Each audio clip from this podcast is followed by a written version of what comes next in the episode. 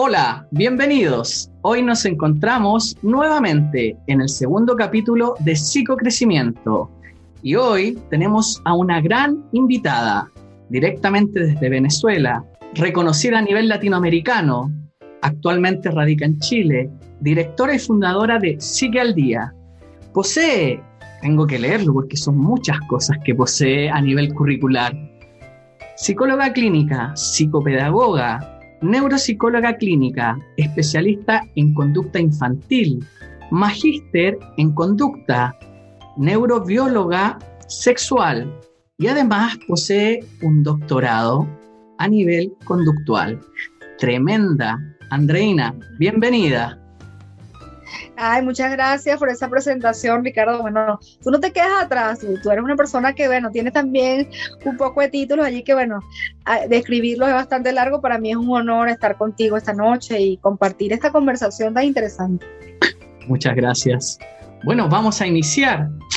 Este programa va a tratar sobre las relaciones de pareja y la sexualidad. Y para ello vamos a comenzar con la actualidad te voy a hacer una pregunta, Andreina. Es bien interesante lo que estamos ocurriendo hoy día a nivel contextual, ¿ah? a nivel global, con esto de la pandemia. Entonces la pregunta es, ¿cómo ves tú la vida en pareja y la sexualidad en estos tiempos de hoy, de confinamiento y también de complicaciones con este COVID-19? Bueno, fíjate, he visto dos fenómenos bastante interesantes. El primero es que algunas parejas pues el hecho de estar en confinamiento, de estar mm, eh, tanto tiempo solos, juntos, yo digo que eh, muy pocas veces pasa esto porque siempre tienen una rutina de cada quien en su trabajo, eh, se veían nada más en las noches y la pandemia hizo que estuviesen juntos. Entonces pasó dos efectos. El primero que vi es que muchas parejas se compenetraron más se aprendieron a conocer, porque parece mentira, pero hay parejas, Ricardo, te lo debes ver como psicólogo que no se conocen, ¿no? Entonces empezaron a ver habilidades y cosas entre ellos que, nunca las habían visto.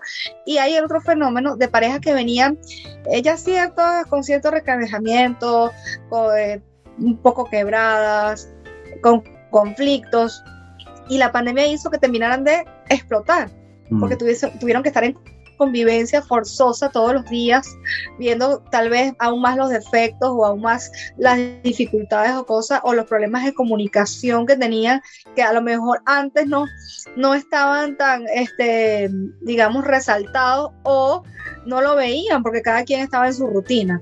Entonces esos dos fenómenos son bien interesantes. Uno porque permitió que muchas parejas se compenetraran, eh, no solo la pareja, sino también la familia, eh, se conocieran, sacaran hasta veces lo mejor de ellos mismos, eh, aprendieron a, planificar, a ahorrar, a trabajar con lo que tenían, a distraerse dentro, dentro de ese ambiente cerrado y otros por el contrario decidieron separarse porque esa misma situación de confinamiento los llevó a ver aún más los problemas que tenían y esto hizo que se separaran. Entonces, estos dos fenómenos son bien importantes a analizar. Es, bien interesante lo que tú dices, colega, porque efectivamente, o sea, se puede ver desde dos polos, ¿no? ¿Ah? Esta línea de donde se consigue un complemento, donde se agudiza la complicidad, y por otro lado, esta bola de nieve, si ya venía con dificultades, muchas veces con la pandemia, el confinamiento y todo lo que conlleva, crisis económica, etcétera, también viene esta explosión que puede provocar una separación en la pareja. Qué, interesante lo que, lo que tú mencionas. Ahora, en la pareja tiene que haber algo clave. Nosotros sentimos que una de las claves que tiene que existir dentro de una pareja es el amor. ¿Ah? ¿Qué entiendes tú, colega, como por el amor? ¿Qué podríamos decirle a la gente? el amor es un sentimiento fisiológico necesario. ¿Ok? El amor es tan, tan necesario como el, agua, como la comida, como el no dormir, pero no te va a matar tampoco porque no lo tengas. Sin embargo, es una necesidad fisiológica el hecho de estar en contacto en pareja, eh, la activación de la reproducción, si hablamos a nivel biológico, estamos diseñados para reproducirnos, para estar en pareja y para compartir, pues, y para estar en manada, como éramos al principio en eh, eh, cuando éramos neandertales. Mm. Entonces, el amor es un sentimiento recíproco donde hay una, una compenetración de ambas personas, donde comparten emociones, donde comparten planes, aficiones. Y obviamente desinteresada. Se supone que quieren compartir una vida. ¿Ok? Esto es por el lado sentimental o el lado bonito, por el lado biológico, es la necesidad que tenemos a nivel de nuestra genética de reproducirnos. Eh, y esto se viene viendo desde que somos neandertales, como te lo decía, donde el macho y la hembra tenían que unirse por fines reproductivos. Mm. Y desde allí empezó toda esta fase de conquista y toda esta fase del enamoramiento para crear una familia, porque en un principio, y no estoy aquí justificando a los hombres, el macho fue diseñado para copular con varias hembras, pero todo este proceso hizo que la hembra cuando veía al macho que la iba a atacar sexualmente, huía y se protegía en manada. Entonces, esto es para hablar un poco de la neurobiología del amor. Mm. Entonces, cuando la mujer vio que este, iba a ser atacada, huía, se protegía y el hombre empezó la caza y la conquista. De ahí nace ese sentimiento de permanecer en monogamia, de tener una familia, de tener esta aceptación o este concepto de lo que es el enamoramiento y, permanecer pues en pareja. Entonces, esto es algo que está bien implícito en nuestra conducta. Y qué, interesante el punto de vista que acabas de dar, a esta visión más de las neurociencias, ¿ah? también desde el aspecto biológico. Muchas veces nos quedamos con eso en el aspecto del amor, como que de repente igual somos como medios primitivos, algunos ¿ah? hombres a nivel latinoamericano. ¿ah? Adicionalmente, a mí me gustaría agregar, aparte de esta... En pleno siglo XXI el hombre sigue este, tratando de conquistar a esa mujer de la manada, eso es así. Sí, y, bueno, tiene su, su juego de seducción, ¿ah? de sensualidad, que, más adelante también vamos a conversar. Claro. Adicionalmente yo agregaría que también tenemos patrones desde la línea conductual respecto a, o sea, desde la línea más cultural respecto a, lo que es el amor. ¿ah? A través también de la historia, Andrina, no, sé si estás de acuerdo conmigo, pero como que el amor también se ha ido romantizando ¿ah? a través de obras de arte, a través de obras de teatro, de libros, ¿ah? que, que este amor ha ido tomando también otro rol, no tan solo desde la línea un poquito más biológica, sino que también un poquito más de la línea cultural social.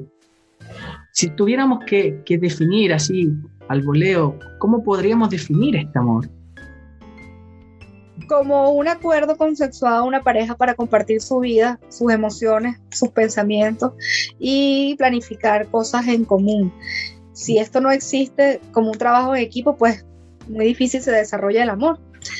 Y también es importante identificar que el amor no es el sexo, porque el sexo es algo, como tú lo decías, primitivo, es algo que viene en nosotros y que se puede hacer con cualquier persona, pero el amor es la compenetración. Mm. y el amor no necesariamente tiene que ser sexual, Porque hay personas que se quieren muchísimo y no tienen ningún componente eh, sexual. Y si nos vamos más profundo, necesita el amor en diversas formas, el amor hacia los hijos, el amor hacia los padres, el amor hacia los amigos, hacia las mascotas, ¿ok? Entonces, el amor es un concepto muy amplio, muy bonito y que cada quien lo vive a su manera. O sea, pretender encasillarlo es un poco complicado, pero básicamente el amor es un sentimiento donde ambas personas o, eh, se compenetran, tanto que dan sin esperar, que son, pues esto no es interesado, esto es algo que es un convenio entre ambos, que es negociado. Sí, súper interesante, me hiciste recordar con, con esa definición que, que, fuiste hilando, con un libro que, que, escuchaba y leía también cuando era chico acá en Chile, que es El arte de amar Ah, aparecían ahí distintas concepciones de amor, ah, el amor maternal, el amor. Ah, eso es súper interesante.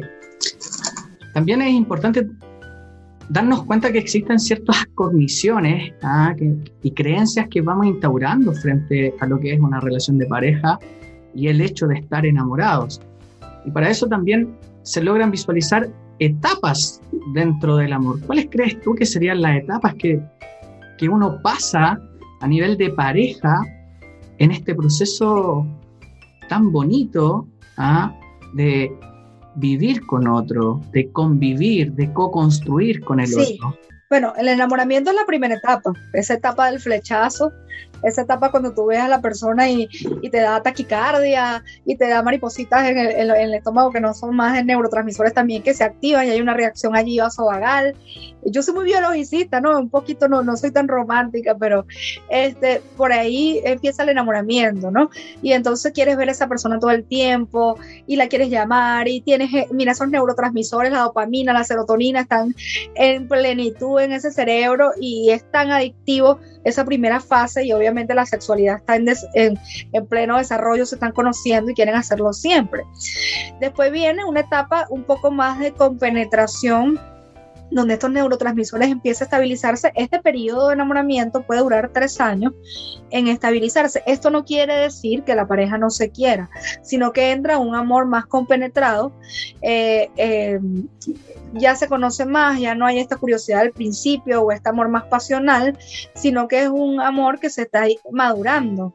Entonces hay ya más bien un apego, un compromiso, este, y luego viene lo que ahí sí podíamos definir el amor como tal, este, consolidado de una pareja, que es esta etapa donde ya estos neurotransmisores no están tan altos como el principio, más bien ya no está la, la, perdón, la, dopamina y la serotonina allí, pero está la oxitocina, que es una hormona importante en lo que es el apego hacia el, hacia el amor.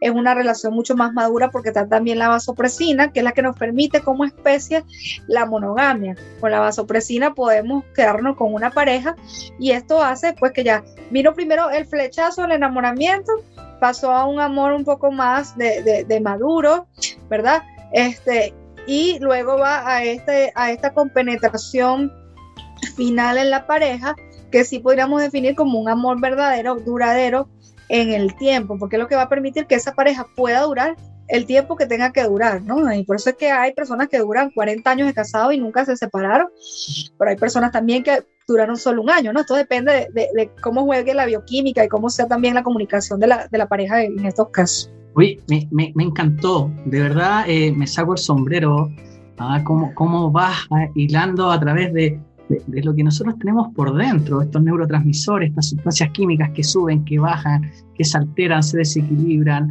¿ah? y que también, entre comillas, nos gobiernan de cierta manera. Es bien interesante eso, y, es por eso que a veces las parejas creen que ya no se quieren, Ricardo, o, cuando cambian, ¿no? Cuando cambian toda esta bioquímica, pues la pareja tiende a pensar es que ya no me gusta o tiende a ver otras personas y realmente siempre pueden gustar otras personas, ¿no? Pero también existe algo que es el compromiso y ese acuerdo consensuado. Y es precisamente allí cuando el amor va cambiando, porque el amor no es estático, donde hay que desarrollar más lo que yo le digo la inteligencia amatoria Ahí es cuando tú tienes que buscar las estrategias para comunicarte con tu pareja y para hacer cosas que los vuelvan a hacer sentir lo del principio. Porque esta, esta, estas, como te digo, estos bajones son los que causan problemas.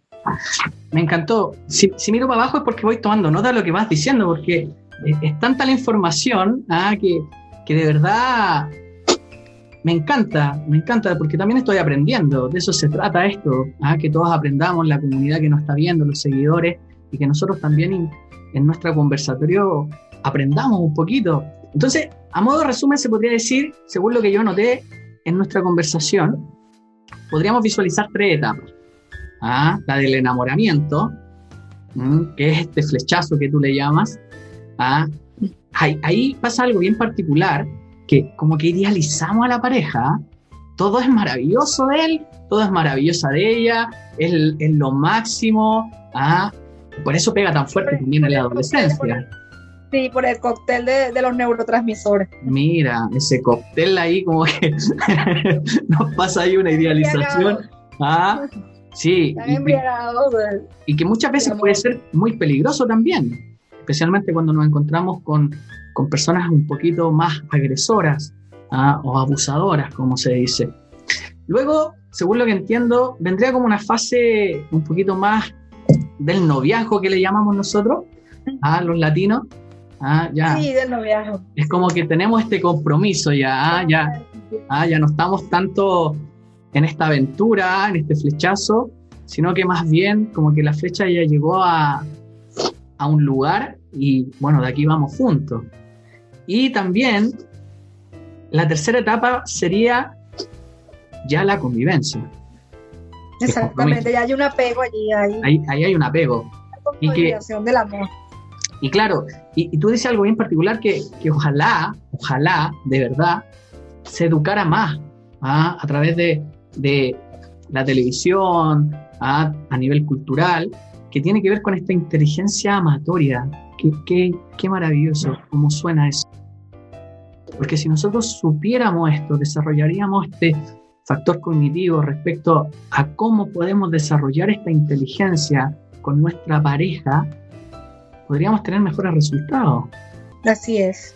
Perfecto. Y eh, si aprendemos a conocernos como especie, como género, con nuestros pensamientos, nuestras diferencias, esto haría que la relación fuese más fluida y que hubiese menos problemas. Por eso es que yo hablo de conocer tanto el pensamiento femenino y masculino porque tienen que conocerse igual con las parejas del mismo género. Tienen que aprender a conocer sus su pros, sus contras, sus habilidades, sus debilidades y hablarlas, porque esto va a hacer que la relación fluya mucho mejor. Totalmente de acuerdo, totalmente de acuerdo. Ahora, Andreina, existen ciertos mitos de repente de lo que es ser pareja.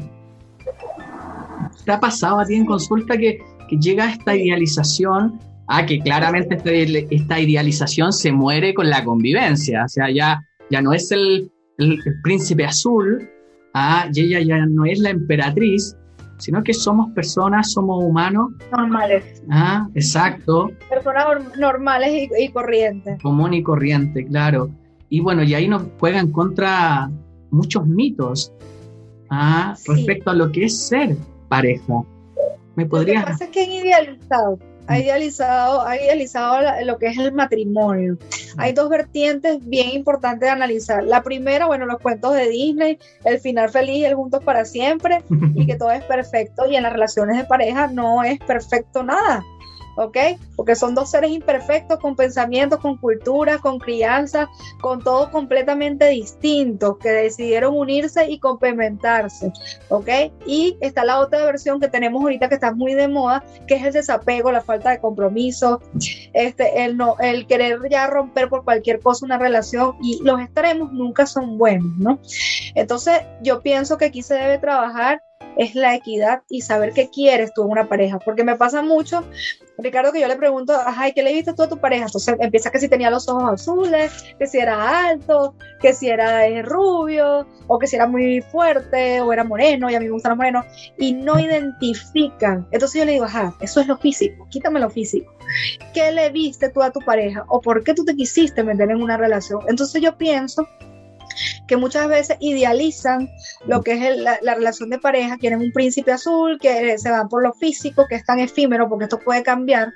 Y esto es muy peligroso, porque si tú no aprendes a querer a tu pareja y a admirarla por otras cualidades que no sea lo físico, por allí puede venir también una decepción o, sentirse pues que ya no se aprecia la pareja.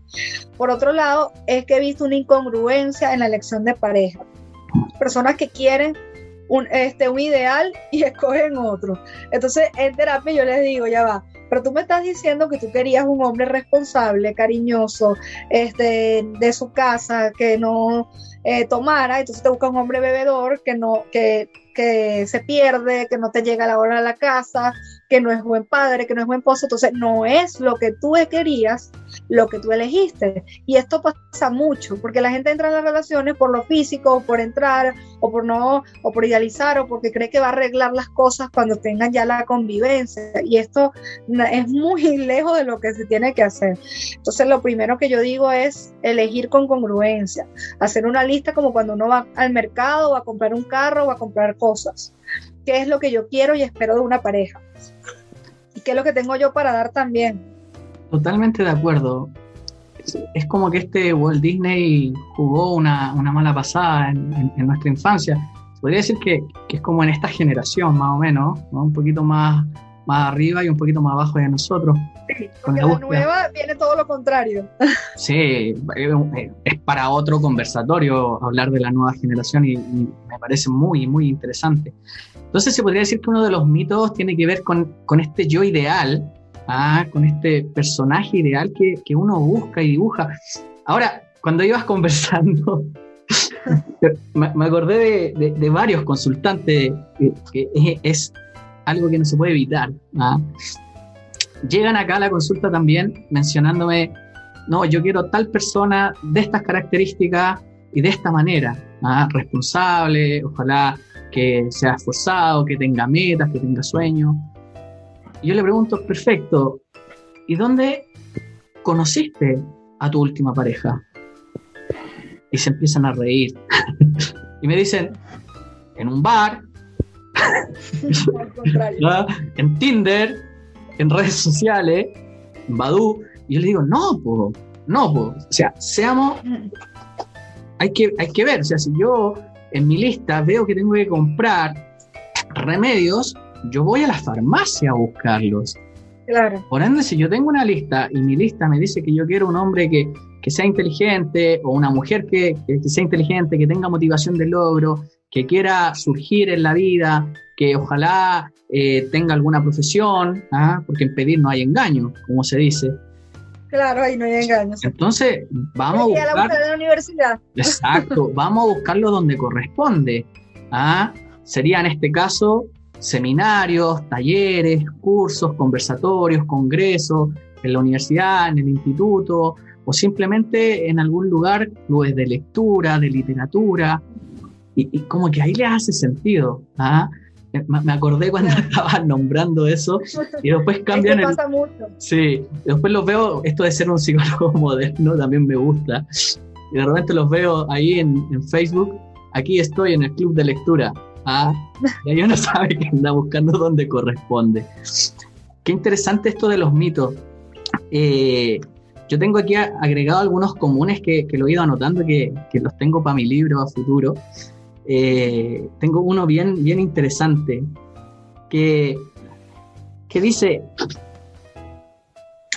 acá en Chile tenemos un dicho que significa todos los hombres son unos pasteles. Como que ya vamos. Eh, pasteles, claro, uno lo puede asociar a algo rico, Acá pastel, Andreina, significa que es alguien horrible, malo. ¿ah? Es, son, son malos en general. Aquí los hombres son unos malos. Eso quiere decir. Entonces, muchas veces llegan algunas mujeres a la consulta diciéndome, no, yo no quiero pareja porque todos los hombres son unos pasteles, entre paréntesis, son malos.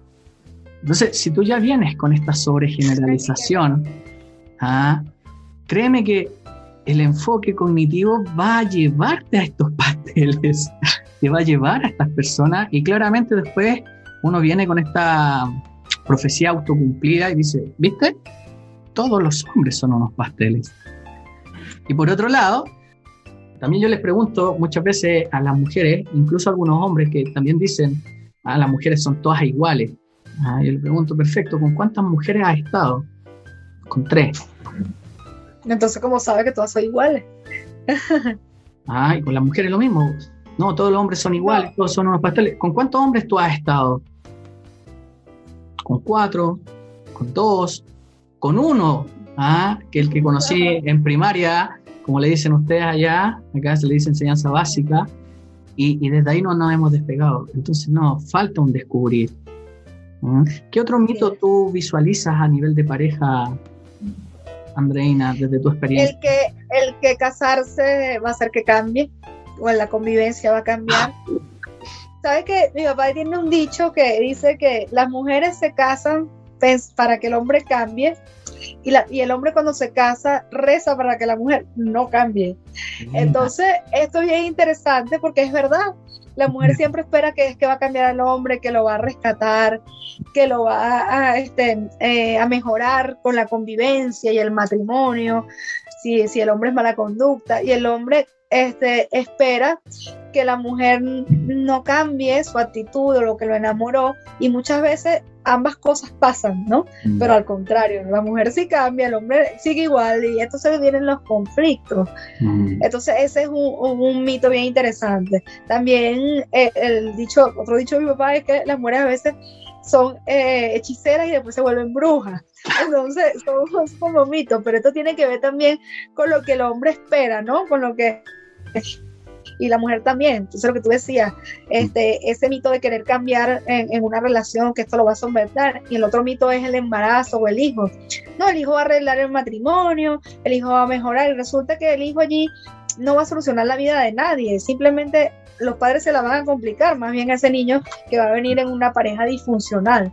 Entonces creo que esos son mitos este, que son bien importantes de, de, hablar y también hay el otro que es la lucha de poder, ¿no? Que yo no estoy de acuerdo con los extremos, eh, no estoy de acuerdo con el machismo, pero tampoco con el feminismo, porque ambas cosas dañan la relación de pareja.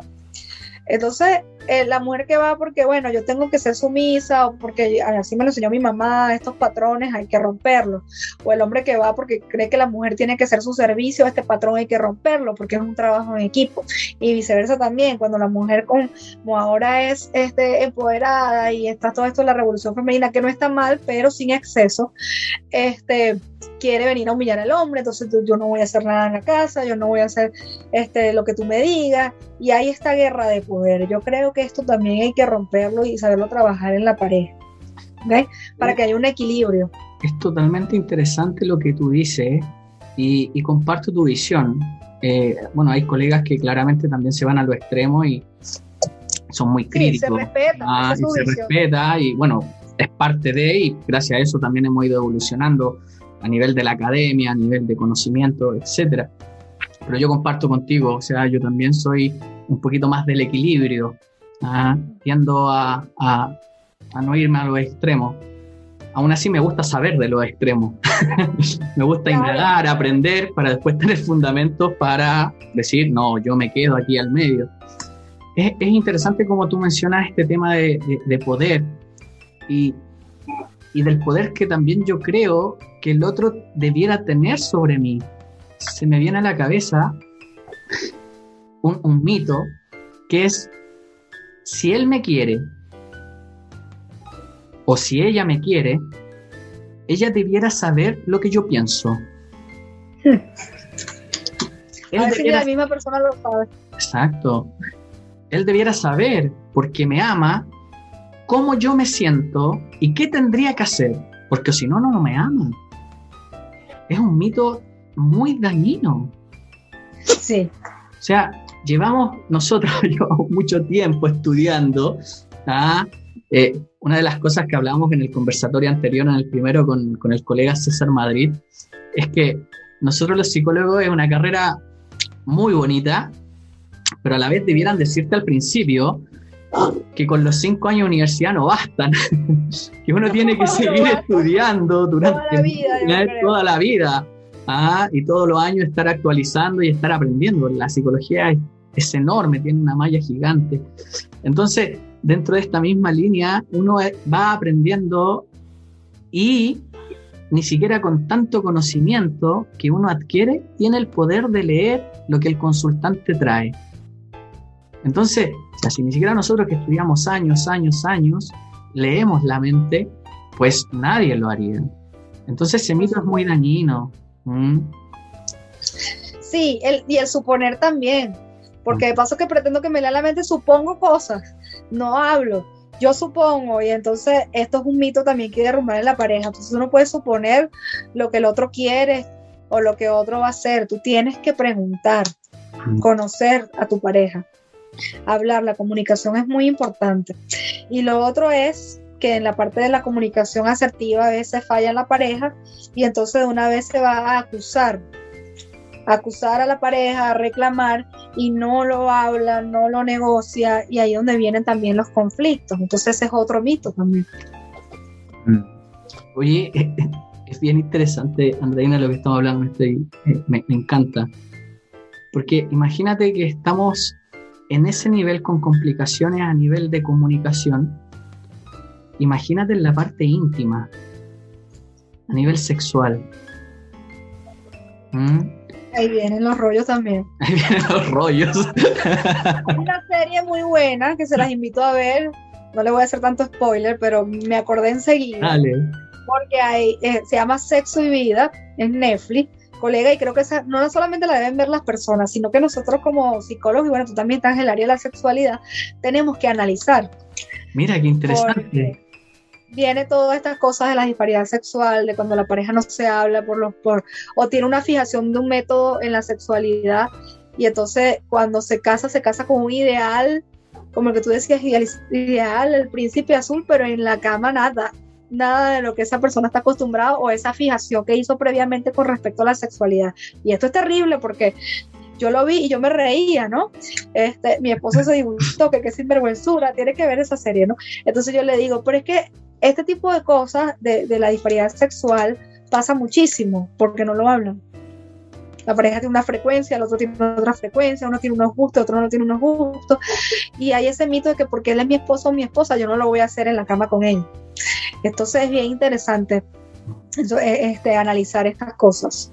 Bueno, ah, ya, ya entramos en esta línea y, también es el segundo punto que tiene complicidad obviamente con lo que es ser pareja, que tiene que ver con la sexualidad.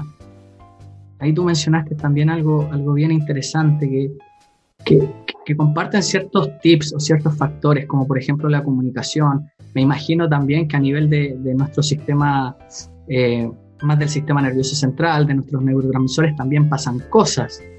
¿Ah? ¿Nos podrías comentar un poquito de eso?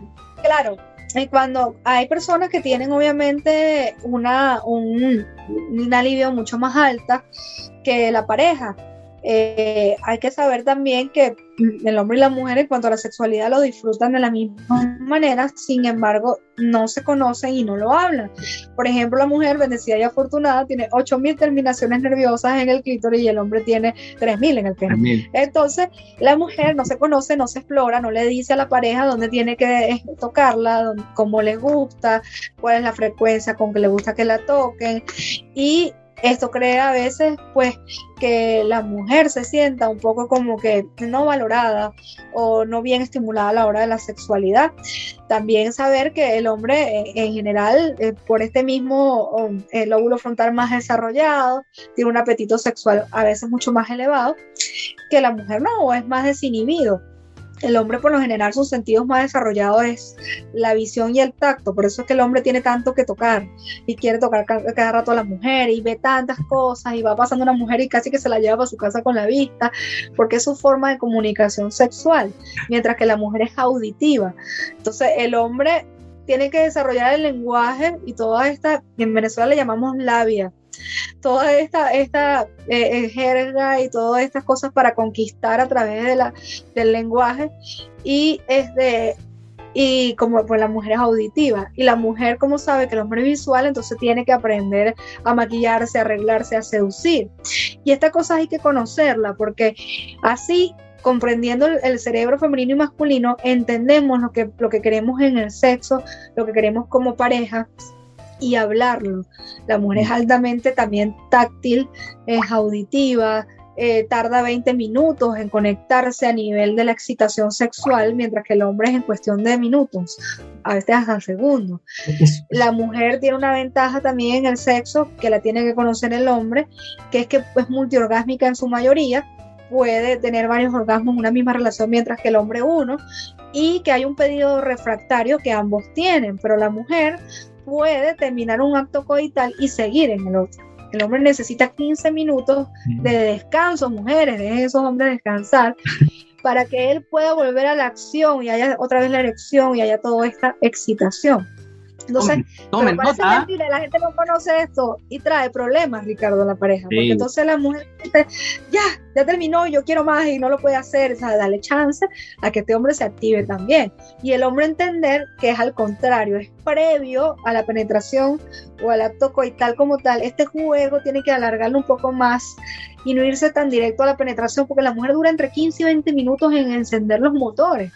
Entonces explorarse, conocerse, eh, besarse, alargar todo este, este jugueteo los conecta. Mm. Hay que hablarlo. Eh, bueno, diste muchos tips. ¿ah? Eh, yo creo que la gente tiene que empezar también ahí a tomar nota, son, son bien interesantes. A modo de resumen, me llamó la atención y, y claro, las terminaciones nerviosas, ¿eh? el género masculino como que quedamos al leve ahí, ¿ah? con 3000 versus la mujer que tiene muchas zonas también, con muchas terminaciones, donde uno puede sentir o provocar el placer a nuestra pareja es bien interesante eso que, que tú lo mencionas. Quiero aprender a explorar a la, a, la, a la, mujer, porque hay mujeres que me refieren tener este orgasmo más por excitación, por estimulación eh, clitorial que por estimulación vaginal. Hay otras zonas erógenas, está en, los glúteos, está en los senos, está en pues, las orejas. Eh, entonces hay que explorar, igual que el hombre, el hombre es muy sensible a veces en el cuello, en las orejas, en las tetillas, este, eh, en, el escroto, en toda esta parte que a veces es inexplorada por la mujer. Pero entonces si no se comunican, ¿cómo lo van a saber? Se me vino a la mente un consultante, obviamente por un tema de ética y, de resguardo y confidencialidad, no voy a decir el nombre, pero era un hombre de 55 años. Él llegó muy, muy avergonzado a la consulta y me, dice, eh, acá el chileno, no sé cómo es allá en Venezuela o en los países un poquito más caribeños, yo he pero no estaba en Venezuela, estaba en Colombia, Bolivia, Perú. Acá el chileno es como... En Venezuela son terribles los hombres, pero bueno, vamos a escucharte. Acá en Chile son como un poquito más reservados. Yo creo que este último tiempo se podría decir que estamos un poquito más a, más a toque, como se dice. Sí, lo he notado. El, venezolano es más, nosotros decimos lanzado. Eh. El venezolano le gusta atender a la mujer, le gusta, eh, por lo general, como es tan machista un poco a veces, él tiene que hacer llegar a esa mujer porque sí. Entonces, generalmente la explora, la conquista, la busca y el colombiano también. Mm. Y entonces quiere explorar nuevas cosas. O sea, nos parecemos mucho ya que has ido a Colombia. Sí. Pero en, en somos prácticamente hermanos, estamos muy cerca. Sí. Y este y en el caso del hombre chileno no es que no, no, a lo mejor no es que no exprese su amor, sino que de repente un poco más tosco, menos romántico y esto a veces hace que la mujer pues como que no se enganche mucho con ellos o que vea la relación más fatua, más bueno, ya voy a tener una relación y a lo que él diga, ¿no? Entonces creo que lo caribeño allí hace un poquito de falta aquí, pero ya tienen bastante de dónde aprender aquí. Sí, no, sí, igual andamos bien, andamos bien, ¿sí o no? Andamos bien. Claro que sí. Entonces, me, acuerdo de este consultante, llega 55 años, hombre adulto, primera vez que iba a, consultar, nunca había ido al psicólogo y me dice, bueno, doctor, yo le explico, no, no soy doctor, soy psicólogo, soy psicoterapeuta, pero es muy difícil muchas veces que sacarle esa cosmovisión de cuando van a ver a alguien que lo va a ayudar. Y me dice, vengo para que me ayude. Y yo le digo, perfecto, ¿en qué te puedo ayudar? Y me dice, y yo digo, ¿qué es eso, por doctor? Me dice, ¿Ah? eh, me dice, no me funciona. Y yo le digo, pero ¿cómo no le funciona? No, mira, resulta que me separé hace unos años y ahora tengo una polola, me dijo, novia, le decimos, bueno, como le dicen ustedes novia, que le decimos polola. Sí, polola, polola. Entonces tengo una polola y, y, realmente no me está funcionando. Y estoy muy desesperado porque imagínate, yo con 55 años, con toda la experiencia que yo tengo, y empiezan a, funcionar esos mitos sexuales que también los vamos a conversar. ¿ah? Y, y, yo le explico, pero cuénteme, ¿cómo, ¿cómo es el acto? ¿Cómo es el coito sexual? Y él me empieza a relatar que prácticamente era inmediatamente la penetración. Entonces, eso es obvio que, que no funciona y empieza la ansiedad. De, Entonces no tiene mucha experiencia con Exacto, porque hay un desconocimiento de la sociedad, hay un desconocimiento que, bueno, por eso estamos haciendo esto, para que la gente aprenda, ¿ah? y le damos gracias a Andreina por eso. Entonces, me acuerdo que hice una sesión psicoeducativa respecto a lo que era el clítoris y cómo darle placer a su pareja sin la penetración, porque él decía que él tenía ¿ah? este problema. Y, me daba mucha risa porque decía, eso es una disfunción, ¿ah? y le expliqué de qué se trata. Y me dijo, pero es que nunca me había pasado. ¿ah? El ego, ahí, siempre. Eh, bueno, cuento corto, él aprendió lo que tú dijiste. No, que, ya 55 años no, no, está viejo, pero... y, bueno, él aprendió y se fue, yo me acuerdo que le dije, ¿con qué no se está viejo, pero, pero tampoco puede tener la misma virilidad. Exacto, y se fue con el tema de las terminaciones a, a nivel del clítoris y que en el fondo una de las zonas que causa mayor placer en la mujer no está directamente dentro de la vulva, entonces bueno, aparte del punto G, pero tenemos otra zona. Y ahí yo le dije, usted tiene que empezar a jugar, tiene que hacer esto. Bueno, me escribe en la cuarta sesión me dice, y me dice, doctor, ya no voy más porque estoy como rey. Me fue súper bien con todo lo que usted me dijo y no vino nunca más a terapia porque aprendió sobre esta psicoeducación. Pero, pero una resolvió, Sí, y se fue muy contento. Ahora, hay algo que, yo también siempre menciono en mis terapias sexuales, desde sexología clínica, que, la sexualidad no tan solo tiene que ver con el coito sexual. Ah, también hay un tema de sexuación ah, que tiene que ver cómo nos vamos configurando en nuestro género, masculino, femenino. Ah, y en la parte erótica recién viene el área más sexualizada. ¿Cierto? ¿Te hace sentido? Sí, sí, claro, claro. Que, que, nada más radica en lo genital, ¿no? Y realmente el órgano por excelencia en la sexualidad es el cerebro. Si no hay una sintonía en nuestro cerebro, lo que queremos, eh, no hay una compenetración también emocional eh, en esa pareja es difícil que pues el, sexo fluya de una manera eh, positiva, ¿no? Entonces eso a veces se le olvida a las personas porque se va más a lo que tú dices, a, la genitalidad, a la penetración y no estimulan pues toda esta parte eh, previa a, la sexualidad.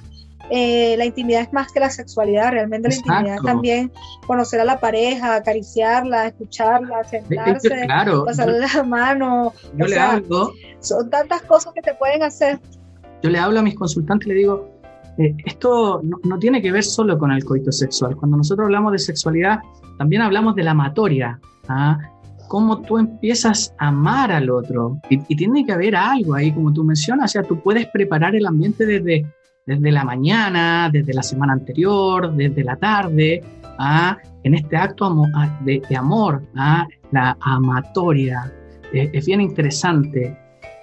Y que también... Claro, claro, porque no pueden llegar solamente, ya lo hicimos y ya, o sea, ¿qué hicieron antes de, que sucediera esto?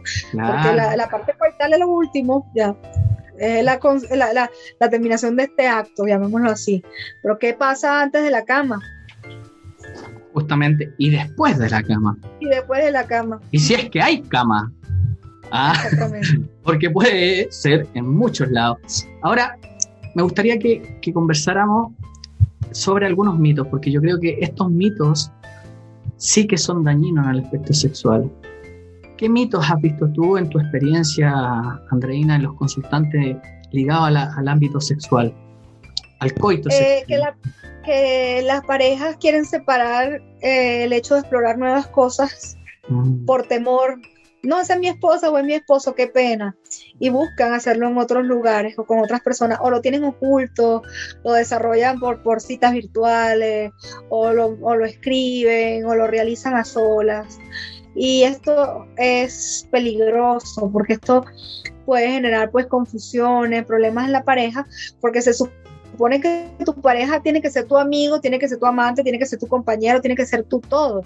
Y que a ti no te puede dar pena que si a ti te gusta, pues que te agarren a latigazos o que utilicen un juguete sexual o un auxiliar sexual para lograr tu excitación no usarlo porque te da pena con tu pareja. Tú se lo puedes proponer. Claro, siempre tiene que haber un acuerdo consensuado. Hasta dónde quiero yo utilizar estos auxiliares o de lo, todas las cosas que a ti te gustan o te pasan por la mente, hasta dónde puedo llegar yo como tu pareja con placer, ¿no? Esto es bien importante. Pero ese es un mito que, que separan como que en mi esposa esta sirve para el sexo, esta sirve para hacerle el amor, esta, eso no existe en una pareja, o sea, eso no puede ser así. ¿ok? Eh, lo, otro es que el otro mito que ya lo hablamos, solamente someter el acto coital a la penetración. El otro es que las personas creen que si no llegan a un orgasmo, como tal no hubo un placer. Hay personas que pueden tener un placer sexual durante el acto coital y no completar con una eyaculación como en el caso de los hombres. Y esto no quiere decir que el hombre no disfrute del acto coital o que no le guste la mujer, porque sabemos que el hombre es muy susceptible a agentes exteriores y al estrés. Y como la mente es quien manda y da la orden al pene o a la vagina, porque resulta ser que cuando se estimula el pene, esto va por la médula espinal directo al cerebro. ¿Ok? Entonces el cerebro, quien manda la orden de la excitación. Pero si yo estoy pensando aquí en el cerebro que tengo que pagar cuentas, o que tengo un amante, o que tengo que, que complacer a esta mujer que es ninfómana, o que qué sé yo, ¿no? obviamente eso va a hacer como hizo tu paciente, se va a caer o no va a funcionar del todo, ¿ok? Y o simplemente no va a lograr un proceso eyaculatorio. Y esto no quiere decir que no ame a su pareja o que no le guste. Mm. Igual la mujer. Bueno, voy otra vez, pasa por, por, por la parte pélvica, la vagina, pasa por los ovarios, sube por la médula espinal, llega al cerebro, el cerebro está pensando en las compras, en el niño, no sé qué, no hay una lubricación. Entonces, este, obviamente va a doler la penetración, no va a ser eh, placentera y esto no quiere decir que esa mujer no ame a su pareja. Entonces, por eso es que es tan importante hablar, comunicarse, ver qué está pasando y con estas nuevas prácticas sexuales, pues explorarlas y saber y entender que estos gustos se pueden complacer y que la pareja está para complacerse hasta donde tengan sus límites. Sí, es, bien interesante lo que mencionas y también llevándolo al, otro extremo, a mí me pasa mucho que de repente llegan a la consulta eh, las parejas y cuando hago la entrevista individual con, la mujer, tienen este mito de que, el hombre siempre quiere. Entonces me dicen, es raro que él no quiera ahora. Exacto, y me dicen, me estará siendo infiel o algo está pasando, porque supuestamente está el mito de que el hombre siempre quiere el coito sexual. Esto no es verdad, el hombre no puede querer, puede de repente tener un mal día en el trabajo, tener problemas económicos, también le puede doler la cabeza, puede tener fatiga y no puede tener ganas, pues eso es normal. Exacto.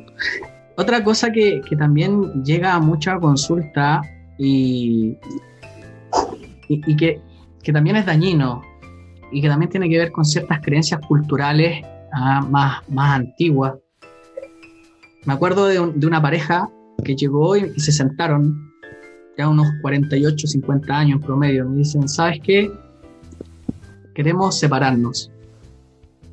Y queremos separarnos de la mejor manera posible porque tenemos hijos, tenemos nietos. Y bueno, sabemos que tú eres terapeuta de pareja y, queremos separarnos. Perfecto, le digo yo. Y empezó la sesión, empecé a la entrevista, posteriormente hice las entrevistas individuales y pregunto, ¿por qué usted se quiere separar? Y él me dice, pucha, me dice, que ya a esta edad, ya crié, mi hijo es tan grande, y ahora yo quiero pasarlo bien, po. ¿ah? Mi señora es muy fome. Y yo digo, ¿fome en qué? Y me dice, ahí, ahí, porque el chileno tiene eso muchas veces. Ahí, yo digo, ¿a dónde? Me dijo, ahí en el ring de las cuatro perillas, le dicen acá a la cama. Y yo le digo, ah, entiendo. Y yo tomando nota, ah, me gusta mucho tomar nota para después estar ah, bien conectado. Y hago pasar a ella, la hago pasar a ella, sale él, yo le pregunto a ella, bueno, cuéntame usted, ¿por qué se quiere separar? Y me dice, pucha, ¿sabe qué, Ricardo? Realmente yo ya pasé por muchas etapas, eh, me casé muy joven, ¿ah? a nivel latinoamericano se daba mucho eso, que uno se casaba antes de ser mayor de edad. ¿ah? Y, entonces, realmente yo quiero vivir. ¿ah? Y, mi pareja. Y mi pareja, y mi pareja es muy fome. Siempre hacemos lo mismo. Ah, yo estuve averiguando en internet y se llama El Misionero. Solo hacemos El Misionero. Y es muy fome. Yo, yo quiero pasarla bien. Ah, yo quiero. Ah, estaba de moda ese tiempo la, la serie de los vikingos. Entonces, y, el libro de Christian Grey, ¿ah? Las ah, sombras. Entonces me decía, yo leí el libro y vi la serie y yo quiero un vikingo, pues yo quiero a alguien ahí, me decía ella. Y dije, mira qué interesante, porque él me había dicho que ya, aquí hay un dicho, una dama en la calle y una puta en la cama. Es un dicho bien popular chileno. Sí, sí, popular, sí, sí. Sí, sí, en Venezuela también. También, sí. Y él también me había dicho eso, yo quiero una puta en la cama. Y, al final me doy cuenta después de las entrevistas individuales que querían exactamente lo mismo. Y yo les doy la devolución y y se los propongo. Y empezamos a trabajar a nivel de fantasía, empezamos a trabajar a nivel de comunicación y, ahí estaba el fallo. Entonces viene este mito ¿ah? de que en el fondo, si yo me comporto de manera osada a nivel sexual, puedo caer en la etiqueta de ser una puta y no lo quiero hacer. ¿ah? Entonces, eso también causa daño, mucho daño. Y, y mucho más cuando tenemos una cosmovisión un poquito más del Evangelio, como nos evangelizaron a, de Europa cuando vinieron a conquistarnos en Latinoamérica y nos metieron ahí un sinfín de creencias. Entonces, incluso que muchas veces es un pecado a tener un coito sexual o cumplir la fantasía. Entonces viene ese mito también a hacer daño. Sí, los tabús, los tabús sexuales. sí, ¿cierto? Es bien interesante. Perfecto. La autoestima. ¿Cómo crees tú que interfiere o potencia la relación de pareja y la actividad sexual? Sí, la autoestima es necesaria porque si yo no me siento bien con mi cuerpo, si no me siento bien en el acto coital, cómo lo hago, cómo es mi destreza, esto va a traer conflictos, esto va a traer inseguridades en la pareja. Mm. Entonces yo pienso que ambos tienen que trabajar un poco en su imagen, este, más allá de, que tengan que ser de, un estándar o una talla, sí trabajar su imagen, qué le gusta a mi pareja, cómo arreglarme para seducir, cómo sentirme bien yo también, porque a veces yo le digo a la mujer, pero bueno, póngase un baby doll, este, un disfraz, algo que, que le renueve la, la, la, este acto coital, que se enciendan las llamas allí. Entonces, no, porque a mí me da pena, porque me veo gordita, o porque me salió un cauchito, un rollito, este, y no, porque cuando uno va al acto sexual, uno va tan conectado a amarse, a tocarse, a sentir placer, que estas cosas pasan como a un segundo plano. Y en el hombre, tú lo debes saber más porque obviamente eres hombre, no estás pendiente de eso en el sexo, que si tienes estrías, que si tienes celulitis, que si tiene un rollito, eh, lo que quieres es quiere y ya. Entonces cuando ve a su mujer con esta, estas cositas pequeñas, si sea rellenita, o si tenga cierta contextura igual, se va a excitar. Entonces yo creo que el autoestima es muy importante, mostrar seguridad, aprender a amar el cuerpo como es y estimular a, la pareja sin, ningún tipo de tabú. Esto es muy importante, que amo igual el hombre. El hombre no puede estar pendiente de que si lo tiene más o menos grande, sino es eh, tratar de trabajar más la seducción mm. y la pasión con la pareja. Bueno, ahí acabas de mencionar, de mencionar otro mito, ah, el tamaño. No, eso no tiene nada que ver. Después tema de gusto también. Exacto. Eh, justamente un tema de gusto, pero muchas veces el placer no necesariamente tiene que ver con, con, un pene tan grande. Y también cómo la pornografía influye también, ¿cierto? Ah, esta... la pornografía, estamos claros que eso es ficción. Exacto, y la gente tiene que, tiene que tenerlo claro. Exacto, son tomas que están hechas precisamente para que todo se vea mucho más grande, mucho más apetitoso. Este, son escenas sobremontadas porque nadie va a durar tres horas en un acto coital. Este, lo de las 50 sombras de Grey también es una fantasía porque si nos vamos a lo más este, psicológico del asunto, este hombre eh, tiene una serie de patologías mentales que nadie en su sano juicio podría aguantar. ¿No? Por entonces se van por el romanticismo de las patologías y de todas estas cosas que no deberían ser. Mm. Qué, bueno que, aclaraste esos dos términos. De, de, de, este tipo de fetiches y este tipo de perversiones, ponerlo con un toque romántico, ¿sabes? No va como una cosa a la otra, porque generalmente la, gente que tiene estas perversiones no se conecta emocionalmente. Mm. Sí, es, es, bien interesante. Y bueno, también daña la autoestima muchas veces. ¿ah? Eh, muchas veces el hombre llega porque dice que no tiene un buen rendimiento y, claro, yo le pregunto, ¿cómo te gustaría tener ese rendimiento? Y me dice, no, como, o sea, yo veo pornografía y, es así, y también muchas mujeres ah, que esperan que, que, el hombre funcione de esa manera, incluso ellas. ¿ah? Y ahí va también esta, esta configuración de su autoimagen, del yo, de la seguridad de sí misma.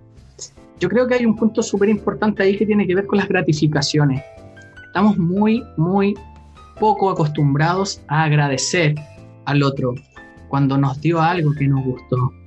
Entonces, otros, otro consejo que yo siempre le doy a mis consultantes y que también lo menciono acá es, es agradecer. ¿ah? agradecer y decir que le gustó también. Exacto. Me, gustó esto que hiciste, fue realmente sorprendente, me encantó, me excitó, ah, me sedujo. Tiene que ver con esa gratificación. Explicarle cuáles son sus zonas de placer, si tampoco es, ser eh, eh, así mandón, ¿no? Ni mandona de que eh, así lo quiero y nada, una imposición, pero sí decirle, mira, sí, así como tú decías, sí me gusta como me tocas, es lo que me hiciste anoche me gustó, o sea, que haya esta comunicación sin ningún tipo de tabú. Me, gusta esa lencería que usaste, ¿ah? me gusta ese boxer que utilizaste, me gusta cómo me hablaste, ¿ah? o, dejarle una notita, fue una noche... muy sexy anoche. fue una noche espectacular, fue, un, fue muy rico estar contigo en la mañana, un mensajito, ¿ah? gratificar al otro. E, eso, eso es, eh, lamentablemente se pierde, como que está en la fase del enamoramiento, en la primera etapa que hablábamos al principio, y como que después desaparece. Oye, Andreina, bueno, vamos a entrar en un tema un poquito controversial. La, yo sé que queda como para otro conversatorio, eh, aquí lo vamos a nombrar quizás así de manera muy, muy por encima, tiene que, ser, tiene que ver con, la, con el concepto de ser infiel. ¿ah? La infidelidad en la pareja. Eh, hice algunas preguntas por aquí por allá en las redes sociales y, pregunté algunos temas que le gustaría que conversáramos y, y, dentro de eso aparece mucho el tema de la infidelidad. Aún así, la pregunta central que mayormente hacen es, ¿tiene cura? así lo menciona, tiene cura, que traducido sería Ricardo, Andreina, uno puede sobrellevar una etapa o un proceso donde el otro fue infiel y así nosotros poder volver a reencontrarnos. ¿Se puede o no se puede? Sí se puede, sí se puede superar, pero ¿qué le aconsejo a una pareja? Usted decidió volver con esta persona, darle la oportunidad, porque usted lo ama, porque siente que, bueno, que, las personas se equivocan y, de verdad que la infidelidad, ojo, yo no la estoy justificando, pero puede pasar de cualquiera de los dos, ¿no? Entonces, si usted decidió perdonar a su mujer o a su hombre o X por, porque la quiere, porque la ama, porque entiende que estas cosas pasan, no puede seguir recordando el pasado, no puede seguir enganchado a la situación y no puede cada vez que haya una pelea agarrar el autorito, no, porque tú me fuiste infiel. ¿Ok? No puede venir desde la inseguridad a esa nueva oportunidad, a estarle revisando las cosas, a estar en una persecución, porque lejos de acercarlos los va a, separar mucho más. Entonces, si usted va a ir a, a volver con esa pareja, va a empezar de cero de verdad, va a perdonar de verdad. Por supuesto, va a poner las normas claras de que esto no puede volver a suceder, porque la infidelidad simplemente es una ruptura de un acuerdo de exclusividad en una pareja. Esto es lo que ocurre con la infidelidad y hay infidelidades de todo tipo, mental, este, virtual, eh, emocional, que es la más peligrosa. Eh, también hay el tema de la, de la infidelidad sexual, este, que si supieran que es la más, la que más puede eh, desengancharse. Y todos estos factores que hay que estudiar por qué sucedió esa infidelidad. Ahí viene ¿Qué lo llevó a cometer la infidelidad? ¿Cómo estaba esa pareja antes que esto sucediera? Yo, estoy totalmente de acuerdo contigo de que sí se puede reconstruir algo. Aún así, también los colegas que de repente también van a estar viendo esto, es súper importante indagar en la narrativa, en la historia, ¿ah? porque es muy distinto a una infidelidad. Es una decisión personal. Exacto. A decisión personal. múltiples infidelidades y a eso le sumas quizás violencia intrafamiliar ¿ah? o violencia de género ahí entre medio que claramente ahí es algo que no se puede trabajar. Pero si, si hablamos de, un arrepentimiento, hablamos de, sí, una cosa de es infidelidad, pero si es recurrente. Es otra cosa. ¿ah? O bien que tiene otra familia pues fuera, en Chile antiguamente y en Latinoamérica también se daba mucho, ¿ah? que, que habían doble vida en algunos hombres. Entonces, eso ahí hay que evaluarlo también. Pero como, como tú dices, y estoy totalmente de acuerdo, si, si es algo un poco más suave, como se diría, sí se puede reconstruir. Se, podría decir que tenemos dos líneas. Una línea que, que nos podemos reencontrar, ¿ah? nos podemos reenamorar, o sencillamente esto se rompe, dependiendo también qué cosas pasaron a nivel psicosocial que llevaron a esto y a través de su historia. Exacto. Una cosa es una infidelidad fortuita y otra cosa es una infidelidad recurrente, Ricardo. Cuando ya es recurrente, ahí no podemos pretender acomodar este a una pareja o tratar de reunirla porque lejos de, ser productivo, esto va a ser altamente tóxico porque ya esta persona tiene una patología, no puede tener autocontrol. Entonces, constantemente tiene que estar siendo infiel. Mm. Sí, totalmente de acuerdo. Ahora, una de las cosas que uno. sí, no, no hay nada. Que uno, que uno trata de, promover en, la pareja es justamente la comunicación. Y dentro de estas artes comunicativas entra el rol también de la fantasía. ¿ah? Y, ahí me gustaría saber también, desde tu experiencia, ¿qué, qué opinas de las fantasías sexuales en la, en la pareja? Mira, yo pienso que las fantasías son necesarias, pero tampoco puedes hacer una fijación del método en la sexualidad que solamente sea, este, por ejemplo, no puedo llegar a excitarme, no puedo llegar a tener un placer, este, pues, pleno en la sexualidad si yo no uso un, auxiliar sexual. O si este no me no practico, no practico el sadomasoquismo. Ojo, cuando ya una conducta es recurrente, aquí es donde tenemos que prender las alarmas porque ya se vuelve una patología. ¿Ok? Pero una fantasía que de repente hagan un intercambio de roles, que se hagan como que si no se conocieran, que usen disfraces, que usen auxiliares sexuales, ropa sexy, inclusive estas prácticas de sábados, pero todo con un límite, porque vuelvo a las 50 sombras de, Grey, nadie se aguanta eso a menos que también tenga la misma patología que el personaje, ¿no?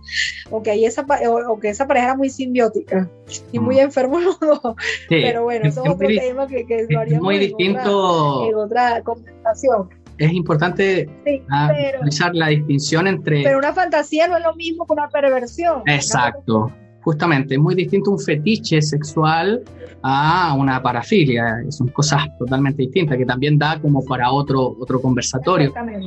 Entonces, sí, yo estoy, totalmente de acuerdo contigo que, la fantasía, entendiendo el concepto de fantasía, eh, se puede vivir, se puede comunicar.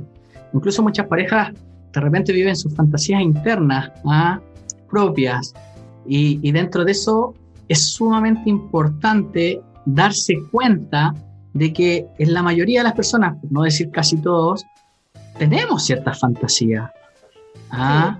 Y, a algunos les gusta cumplir sus fantasías junto a su pareja, pero como tú dices, también hay un límite, ¿ah? hay, un mutuo acuerdo, hay una, ¿ah? una complicidad. Cuando yo ya transgredo el límite, ya hablamos de una agresión y ahí hay que tener mucho cuidado en Venezuela, desde tu experiencia, ¿cuál crees tú que sería como la fantasía más común que existe o que existe a nivel latinoamericano? Bueno, yo creo que las, las prácticas estas de 50 sombras, que son las prácticas asado, y el uso de juguetes sexuales es una cosa impresionante. Se venden como pan caliente y se han puesto muy de moda, ¿no? Este, pero también hay que decirle a las parejas que los auxiliares sexuales son un complemento que podrían usar inclusive eh, para ciertas disfunciones. Por ejemplo, para el vaginismo en la mujer, para la dispaurinia, porque ayuda por, la, por lo menos las bolas chinas a estimular el canal vaginal y toda esta parte uterina Mm. para que haya una mejor, este, eh, em, digamos, eh, ejercitación de la musculatura pélvica que podría mejorar la penetración y la lubricación. Y también, en el hombre, ¿ah? con, ciertos lubricantes que, ayudan a retardar. ¿ah? lubricantes que pueden ayudar a retardar al hombre, inclusive anillos retardantes para que pueda prolongar el acto coital. Justamente. Yo, yo siento que, que, acá en Chile eh, y a nivel latinoamericano y de habla hispana pegó mucho este tema de la sombra de Grey. Mucha gente se fue hacia la, la sumisión, la dominación ¿ah? y, fantaseaba mucho con eso. También dijiste algo bien interesante que, que, ya de la terapia estratégica lo mencionaba y también desde Milton Erickson que tiene que ver con nuestros canales representativos. ¿ah? Muchas veces uno aprende a través de lo visual, de lo auditivo o de lo kinestésico. Entonces es súper importante también indagar en la pareja qué canal lo representa más. Claro, desde la biología y desde la historia nos dicen que, la mujer es un poquito más de la audición, pero muchas veces a través de la historia sociocultural que ella va viviendo, muchas veces también puede ser la visual. ¿ah? Yo me acuerdo una vez un consultante, un consultante cuando yo, empezamos... yo, yo, soy más visual, yo soy muy visual. Entonces, una vez llegó un consultante y yo le empecé a explicar es muy distinto a cómo tú seduces a tu pareja o cómo llevas el acto sexual con una persona visual que como con otra persona que es auditiva, porque la auditiva tú le hablas a la oreja, le puedes decir cosas eróticas, ah, un sinfín de cosas, el visual le gusta un poquito más lo, ah, cómo se ve, el encaje, o de repente cómo se, la postura, etcétera, o los espejos. ¿ah? Y el kinestésico le gusta mucho tocar, ¿ah? le gusta sentir al otro. Entonces descubrir eso en la pareja es bien interesante. Y me acuerdo de una, de una consultante, mujer, me dice, ahora entiendo por qué mi tío tenía espejos en la habitación. Excelente. bueno, Andreina. Ese sí sabía tu cosa. Sí, sabía mucho. Andreina, estamos dando por finalizado. Te agradezco enormemente. Fue muy grato para mí. Estoy muy feliz de que al fin pudimos hacer algo juntos. ¿ah? Y, además. Oye, vienen cosas más. Sí, otras cosas se vienen muchas cosas, estamos ahí conversando ya por interno, exacto. Así que nos despedimos de ustedes, muchas gracias por vernos y escucharnos, no olvides seguirnos en nuestras redes sociales, abajo las vamos a dejar, tanto las de Andreina como las mías, ya, les mandamos un abrazo y comenten. Gracias. Buenas noches.